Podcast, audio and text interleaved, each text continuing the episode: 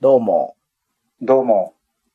防 FC 第25回になります。はい。よよろしくお願いしまろす。しくお願いします。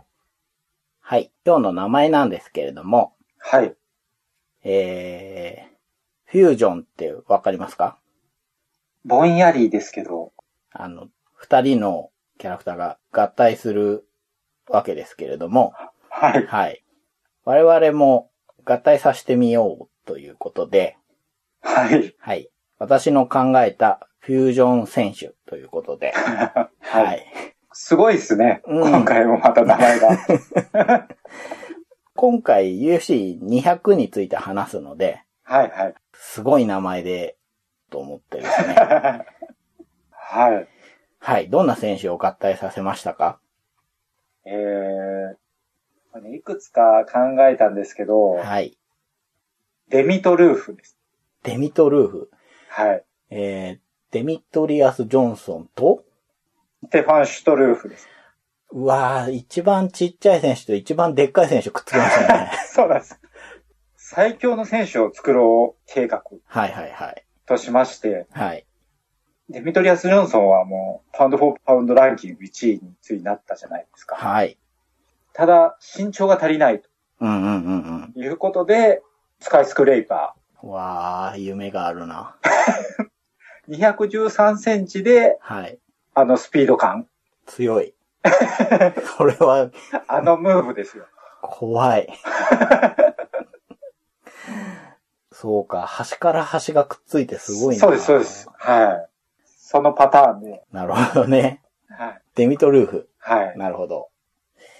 で僕の方なんですけれど、はい。あの、ダンデウソン・ヘンダーソンになりました。聞いたことあるよう な。 はい。アンデウソン・シューバとはい。ダン・ヘンダーソンがくっついて、はい。相当やばいですね。弓を引いた構えで、はい。金網に自分で下がってて全部避けてヘンドボム。かっこいいですこね。れ一は発で決める。これは強いと思いますよ。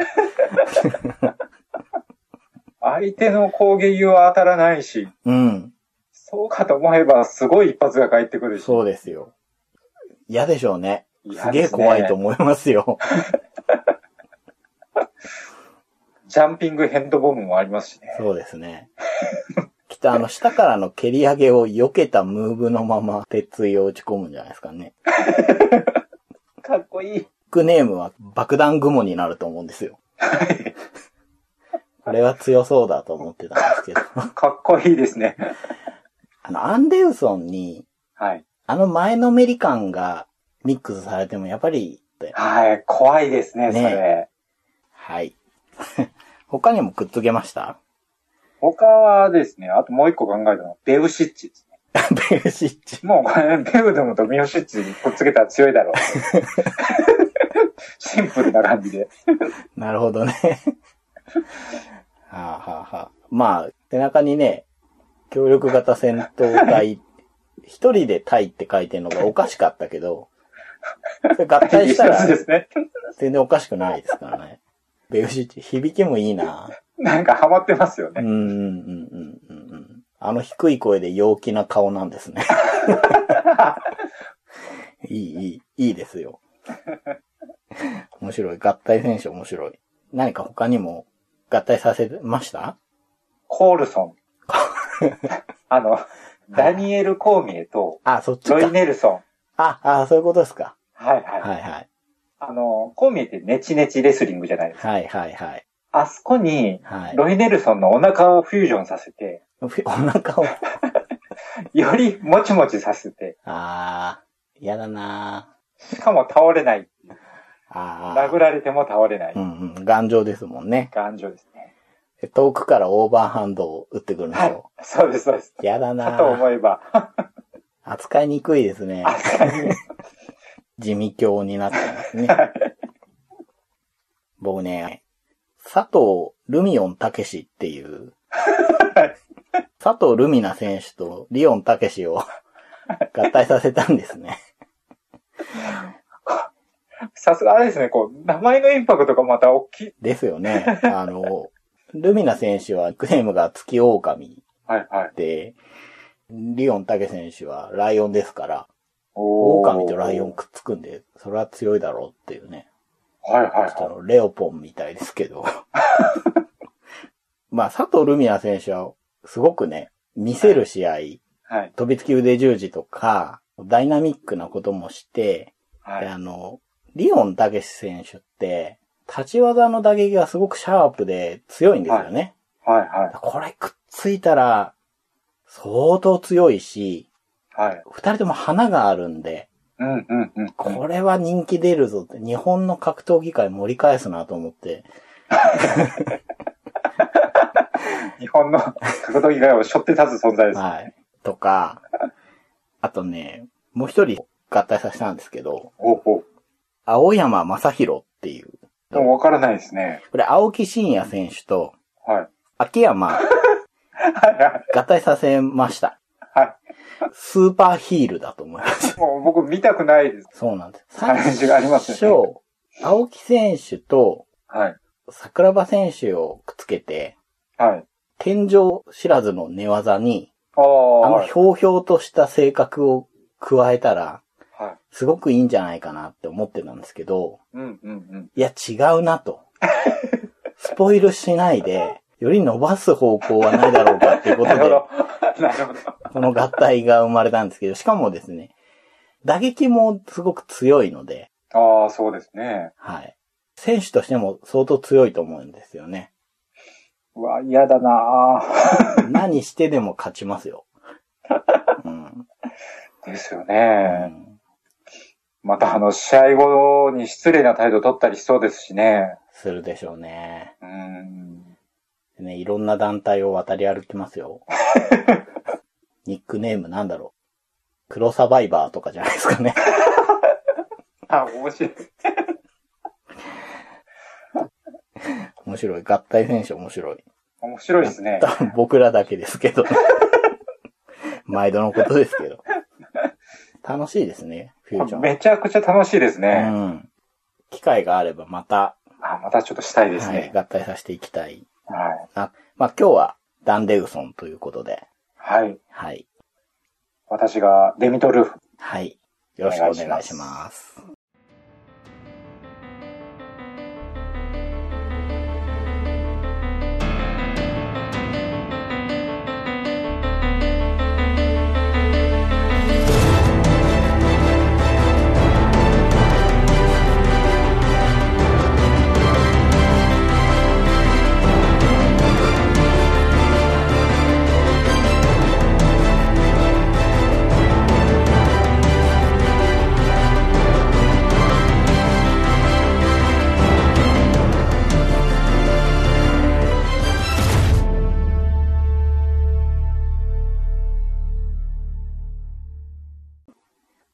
はい。今日はですね、はい。ボードゲームの話はなしで、うんまあなぜかというとですね、うんうん。 UFC200 という記念大会があったので、はい。その記念大会の全試合話そうほうほうほということで、う。はい。まあ、全試合話してたらボードゲームの話はできないなということで、はい。潔くしません。はい。ボードゲームの話が聞きたい方は、これにて終了ということで、はい。ありがとうございました、今日も。ありがとうございました。はい。という感じなんですけれども、はい。その UFC200 がですね、2016年の7月10日に行われました。で7月8日からはい。 8、9、10と3日うん大会。やってたわけですけど、はい。前2日のね、大会もすごかったんですけど、まあその話はまた今度ということで、はい。今日は UFC200。この200がですね、通算363回目のイベントだったそうです。おー、なるほど。はい。すごい数ですね。そうですね。ファイトナイトとか、うんいろんなのをやってますんで、ナンバーシリーズとしては200です。はい。はういん。で、1993年にデンバーで第1回大会をやって、2009年に100回目の大会やってるんですね。うんだから16年かかってるんですけど、この200は2016年なので、えー7年しか経ってないんですよね。ああ、なるほど。だからはい、 100から200の間にいかに成長したかっていう、そうですねう。ん、まあそれだけ試合ができるような体制になったってそうですね。ことですだってね。半分以下の時間でやっちゃったってことですかあらね。あ、はいはで、全12試合、い。はい。 24選手出場したわけですけれども、そのうちの9人がですね、王者系、あの、うん現王者2人、前王者4人、元王者が3人ということで、はいはい。これすごい豪華ですよね。すごいですよ ね。誰がメインになってもおかしくないというか。そうなんですよ。そねの、すべてがメイン級でしたよね。ですね。うん。他のイベントだったら最後にあるような試あ合りますねをいっぱい揃えて、そうですよねう。ん。 UFN のメインをつなげて見てるよううだね。ん。で、会場もですね、あの、2016年の4月にオープンしたばかりの T モバイルアリーナっていう、はい。うんうんうん新しい、よりね、人が入るところでやってる。はい何から何まで、本当豪華な大会だったんですけれども、はいはい。はい。これをですね、試合順に話していこうと思うんですが、はい。最初から長いです。なぜなら、第一試合に唯一の日本人選手が参戦していたので、はい。コール・ミラー対ゴミ・高則選手ということで、はい。で、この二人がノーランカーなんですよね。うん だって、そうですよね。ビッグネームですよ。どっちも。うんうん。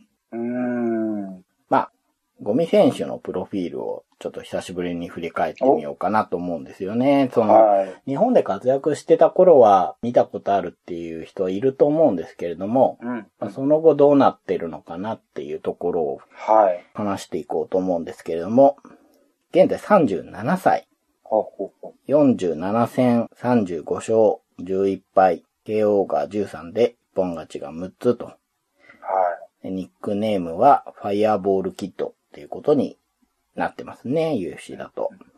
で、まず、最初はシュートに出てたんですね、ゴミ選手ね。で、デビュー10連勝で佐藤ルミナ選手を倒して第5代シュート世界ウェルター級王座になります。い。はい。はい。そのまま14連勝してですね、15戦目で初めて敗北するんですけれども、ほうほう。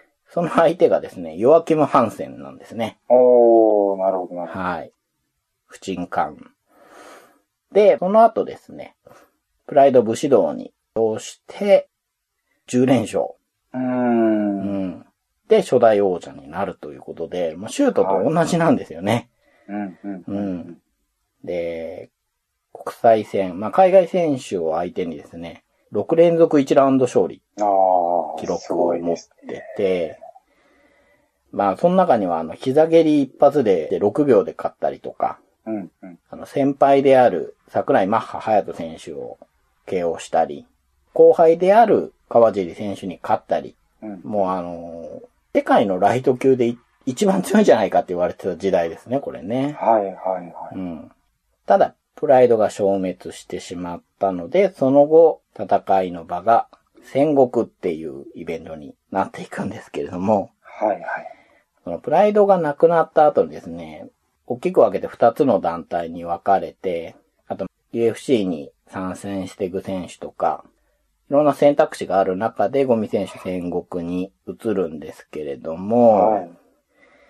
無名のセルゲイ・ゴリアエフっていう選手に負けてしまいまして、はいその後、もうすごいノリに乗ってた時の北岡選手、ああ、はいはい。うん、と戦って足勘で一本負け、王座獲得ならずだったんですよね。うんうん。うん。もう戦国はですね、もう完全にゴミ選手中心に動かそうと思ってる感じがありありで、はいはい僕はい。結構見に行ってたんですけど、ああ、そうなんですね。はいうんうんあのー戦国ライト級っていうのはですね、はい。ゴミ選手への挑戦権をかけた戦いだったんですよ。ほうー。んまあ、それだけプライド時代すごいことしてますからね、その前のシュートもですけど、なるほど。うん。で、その戦国もなくなって UFC に来るんですけど、はい。まあその間にね、一瞬シュートに戻ったりもしてるんですが、おー、そうなんです。うん。まあ、UFC に参戦してからは10戦4勝6敗。うーん。まあ、あの、タイソン・グリフィンを一発 KO とかしてるんですけれども、はい、はい、はい。ね、まあ正直 UFC に参戦して振るってないですよね。そうですね。うんまあ、そうそうたる相手ではありますけどね。うん。で、今回の相手のコール・ミラーなんですけれども、はい。そうだな、一番の特徴は兄弟戦士ってとこですかね。うん。お兄ちゃんがダン・ミラーなんですけれども、ははい。あとね、コールミラーっていうのがいるんですけれども、い。はい、はい。はい。この人は、あの、他人です。 で、コールミラー選手はですね、ミカミラーっていう弟さんがいました。これも選手なんですけど、まあ当然ちょっ他人とややなやんでこしいす。感じになってきましたね。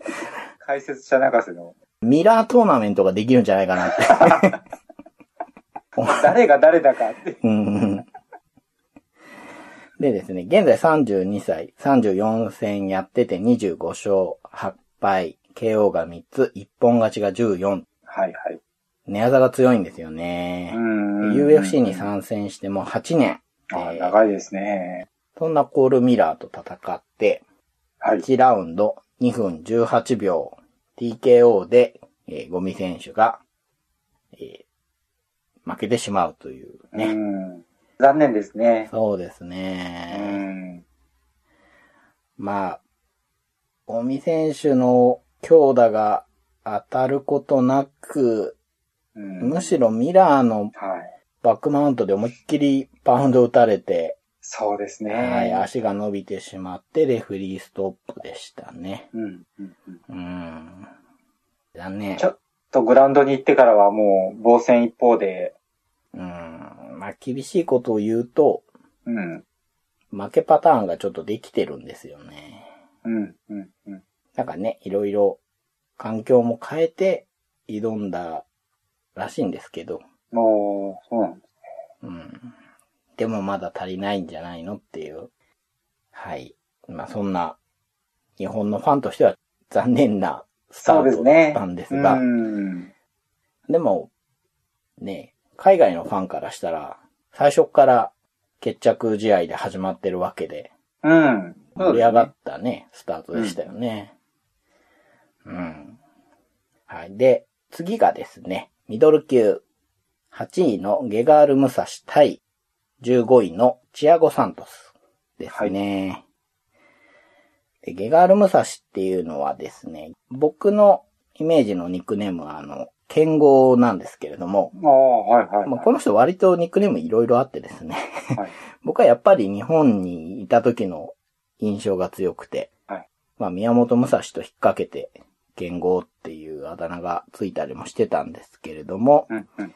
この人の強さってやっぱ、なんか、冷徹って言えるぐらいの冷静さですよね。わかります。うん。怖いですようね。ん、こう、空気が全然流れてないっていうか。 はいはいはいはい。はい。で、対するチアゴ・シューバーはですね、ブラジル軍パラシュート部隊の出身ということで、どっかで聞いたようなね、ヘビー級のね、ですね。南米の落下さん。 で、ムエタイの黒帯で、ニックネームはマヘタ。ほうほう。これ、金槌とかそういう意味のようです。ハンマーですね。はい。ああ、なるほど。うん。だから打撃が強いんだと思うんですよね。まあそんな二人、え武蔵はストレート系の打撃で、チアゴはフック系の打撃で、双方ローキック出しつつ、試合していくぞって感じで始まったんですけれども、はい。武蔵の圧力で、チアゴが金網に追い詰められて、で、武蔵がパンチのラッシュしてる中でアッパーがヒットして、これでちょっとダウンするんですけれども、はい。グラウンドでの武蔵も強いんですけれども、チアゴがしのいでて、うんうん。あやっぱりできるんだなと思って見てたんですけれども、もううまいことあの、金網を背に立って、はい。うん、と思ったんですけど、武蔵がなんか振り回す感じでもう一回テイクダウンに成功して、はい。そこからパウンドを打ち込んでたんですが、チアゴがまた立って脱出したところに、武蔵が右ストレートかな。打ち込んで、はいはい。チアゴが後ろに吹っ飛んで、これで勝負ありっていう感じでしたね。えゲガール・ムサシが1ラウンド4分32秒で KO 勝ちしました。うん。で相変わらずムサシは強いですね。強いですね。なんかこの無表情で無機質な感じがうんたまらないですね。ね。面白かったですうね。ん。で、チアゴも16戦13勝3敗で KO がやってて、しっかりした強豪なんですよね。はいはい、はい。しか。も4連勝中だったんですよね。あ、そうなんですね。うん。その勢いも、もう全然いなしちゃった感じですね。はいはいうはい。ん。いや、武蔵はまた上がってくるでしょうね。そうですうね。ん。うんうん。はい。次がですね、はい。ライト級のディエゴ・サンチェズ対はいジ。ョー・ローゾンですね。はい。で、まあ、ディエゴ・サンチェズっていうのは、なんだろうな、指折りのイケイケの選手というか、はいはい。すごくね、気持ちが前に出て、はい。サンチェスかクレイグイダかって感じですけ ど、ニックネームもナイトメアでね、うん。ぐいぐい出ますもんね。そうなんですよね。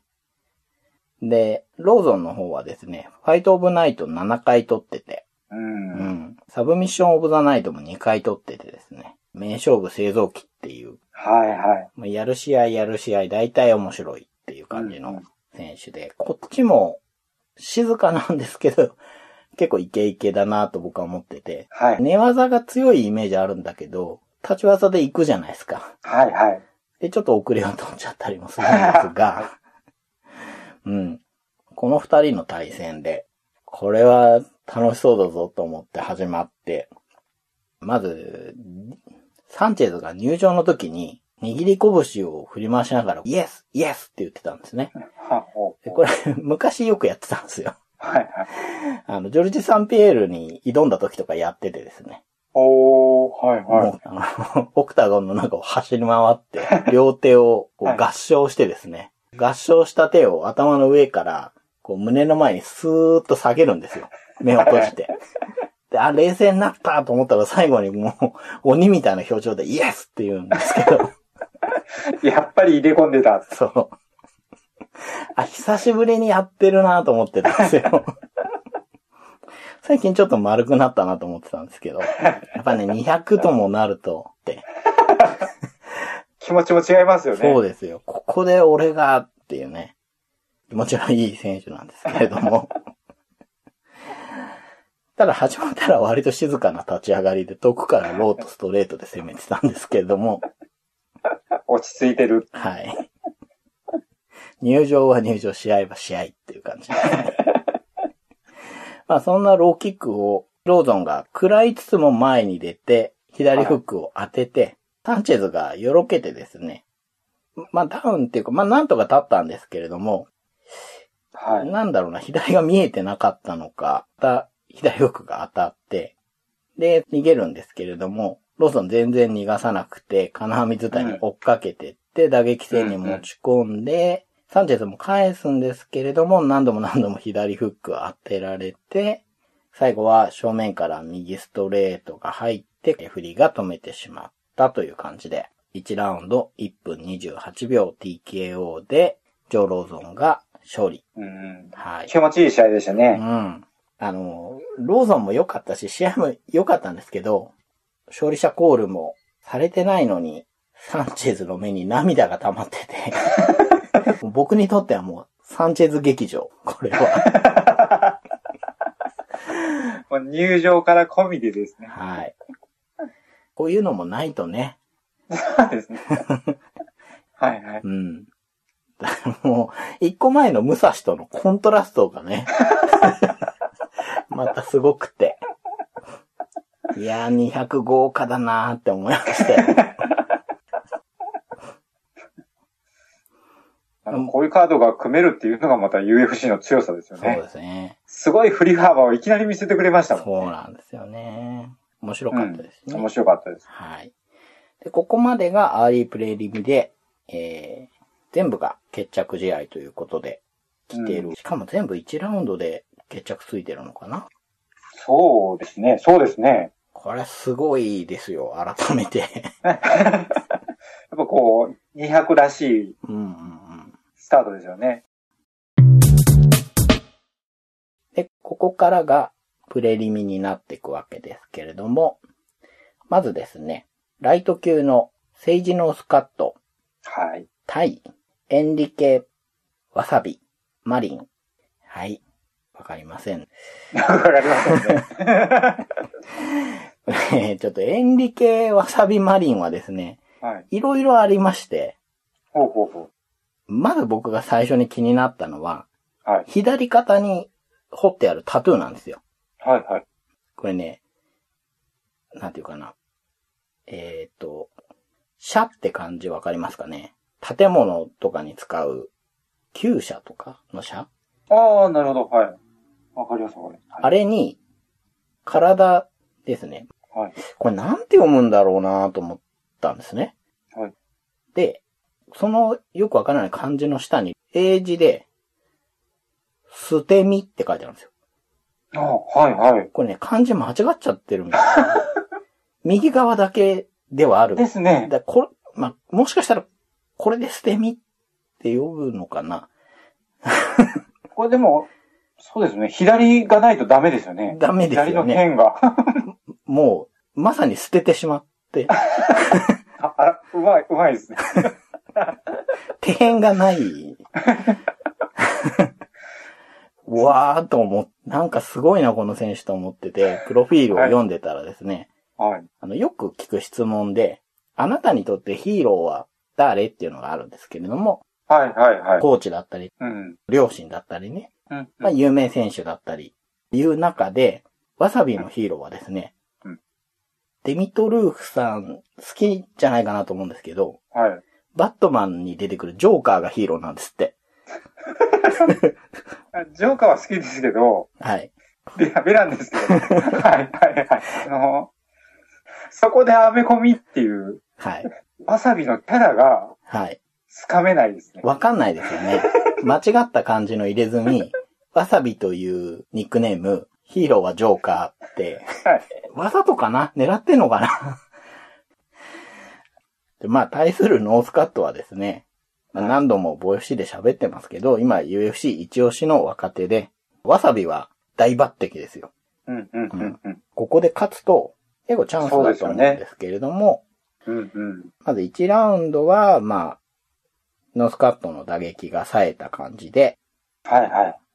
まあ、打撃でノースカット、足感からリアネイキッドチョーク狙ったりとかで、寝技のわさびだったんですけど、どっちかなっつったらノースカットが取ったようなラウンドで、2ラウンドに行ったらですね、まあ、ノースカットが打撃で攻めて、そこから組んで、テイクダウンを狙ったんですけど、わさびが逆に投げてですね、そこから上を取って、アームバーを狙うんですけれども、はノいースカットがこれはしのいで、うんうん。上を取り返して鉄槌を打つんですけれども、気をついて、わさびが下からスイープして上を取り返して、今度は木村ロックを狙うんですね。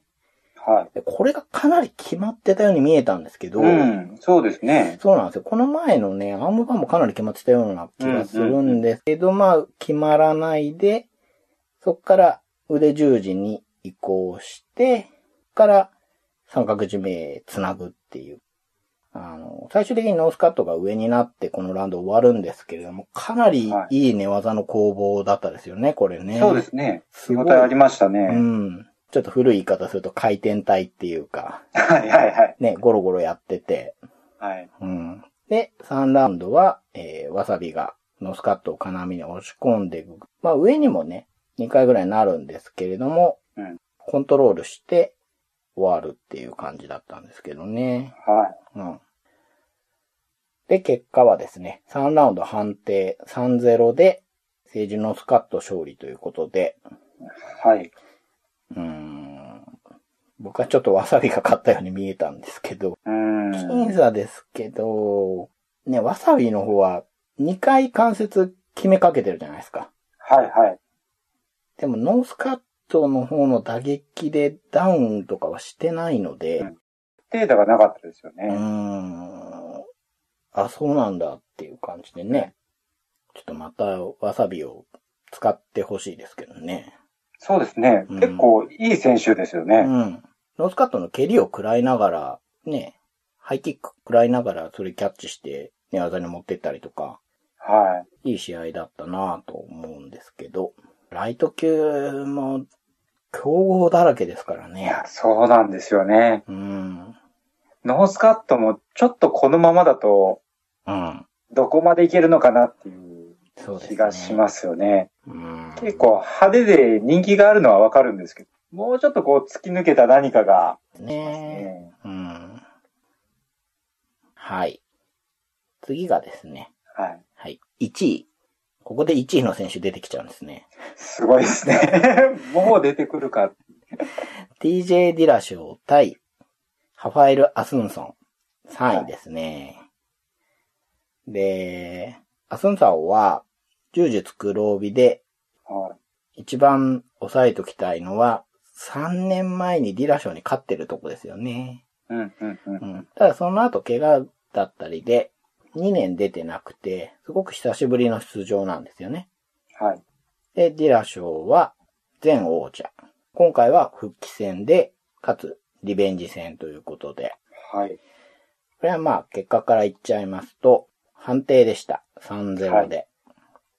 はい。で、1位の TJ ディラ賞がリベンジに成功ということで。はい。うーん、これはちょっと試合のね、解説ができない。うん。高次元すぎて。 うん。ディラショーは手を下げてね、うんはい。スイッチしながら、スイッチってあの構えを左右に変えながらはい。移動して、どっちでもパンチ打つし、どっちでもキック打つし、タックルもできて、時々あの手をなんかこう上げるフェイントみたいなのやってましたよね。はいはいはい。なんか常に動いてるから、本当構えが目まぐるしく変わって、うんうんうん。固まった構えっていうのがないですよね。い。ないですよね。うん。で、対するアスンさんの方はですね、ステップ踏むっていうよりはスッスッって感じで動くんですが、こっちもすごく目まぐるしくスイッチするんですよね。うんうんうんううんん。。ディラショードミニクとはちょっと違うタイプなんですけどう、んうん。でも近いんですよね。うんああ、なるほどなるほど。はい。本当軽量級らしい動き。これより上の階級になっていくと、この動きは出てこないかなって感じなんですけど。確かに、こう、お互い常に駆け引きをし続けてるっていう。そうなんですよね。試合展開ですよね。うん。こ、このレベルかーって、まあ、ため、もう再確認したというか。そうですね。う、うんんそれはありますね。やっぱいや、アスンさんも相当強いですよね。強いですね。う。うんん。何年か前にリラ賞は負けてるわけですけど、はい。から、ディラショーがすごく変わってると思うんですよね。うん。強さがはもう何段階も上になってると思うんですけど、アスンさんの方も、多分ディラショーが昔戦ったアスンさんじゃないんでしょうね、あれね。うんうんうんうんうん。うん。うん。もう、すごいの、一言で。トップレベルの試合。 うん。でしたね。うん、面白かったですうね。ん。最先端でしたね。うんうん。ほんとそうですねう。んん。アスンさんも、今後誰と戦うか、見たい選手になりましたよね。そうですね。楽しみですようね。んはい。トップ戦線の次はですね、はい。ウェルター級の前王者、現在ランキング6位のジョニー・ヘンドリックス対えー12位のケルビン・ガステラムの戦いでした。はい。これ、結果が3-0ですね。3ラウンド判定でガステラムが勝利という感じなんですけれども、はい。ガステラムがすごく良くなってましたね。ああ、よかったですうね。ん。うん。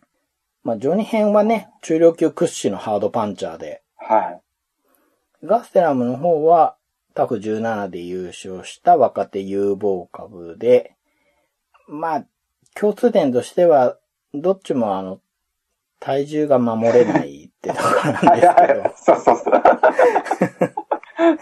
それで、ね、だいぶ損をしてるとこど、ろある。はい。良くない共通点があるんですけれども、ガステラムは、今回は、あの、ローとジャブがすごく伸びて、うん、うん、うん。打撃がすごく良くなってたんですよね。よかったですようね。ん。まあ、あのジョニー編が打ち返してくるんですけど、怖がらずにちゃんとずっと前に出続けてうん、うん、ううん。ん。あのー試合が終わる15秒ぐらい前に、ノーガードで打ち合いになったじゃないですか。はい、はい、はい。あの時も結局はガスラムが押し勝ってましたよね。は気迫がみなぎってて、立ち技のスキルもすごく良くなってて、ガステラも完勝って感じでしたね。い。うん、うん、うん。見てて気持ちよかったですね。うん。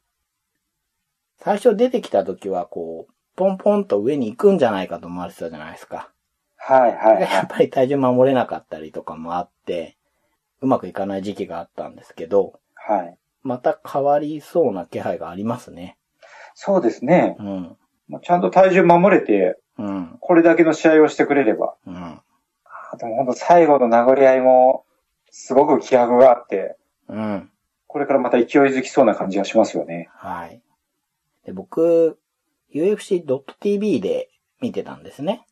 はい。なので、全部英語だったので、うん、うん、うん。定かではないんですけど、そうどうもガステラム、キングス MMA で練習したみたいなんですよ。ほうほうほで、う。キングス MMA っていうのは、ハファエル・コルデイロさんがやってるとこで、まあ、もともとシュートボクセの打撃コーチだった人なんで、はいベウドゥムとかいるとこですね。はい、はい。あそこ行くとこう打撃が強くなるのかなと思って。ああ、なるほど、なるほなんかそど。れも変化の理由なのかもしんないですね。うん、うん。磨きをかけてきた感じはでいすね。。なんか移籍したわけじゃないっぽいんですけど、で、稽古なんですかね。なんかちょっとそんなようなこと言ってたようで、はい、ははい。